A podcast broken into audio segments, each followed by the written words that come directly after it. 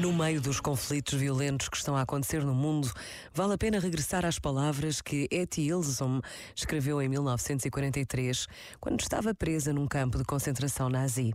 À noite, quando o dia cai atrás de nós, costumo caminhar ao longo do arame farpado e do meu coração levanta-se sempre uma voz que diz: A vida é uma coisa esplêndida e grande.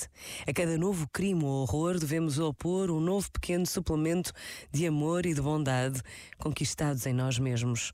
Podemos sofrer, mas não devemos sucumbir. Este momento está disponível em podcast no site e na app.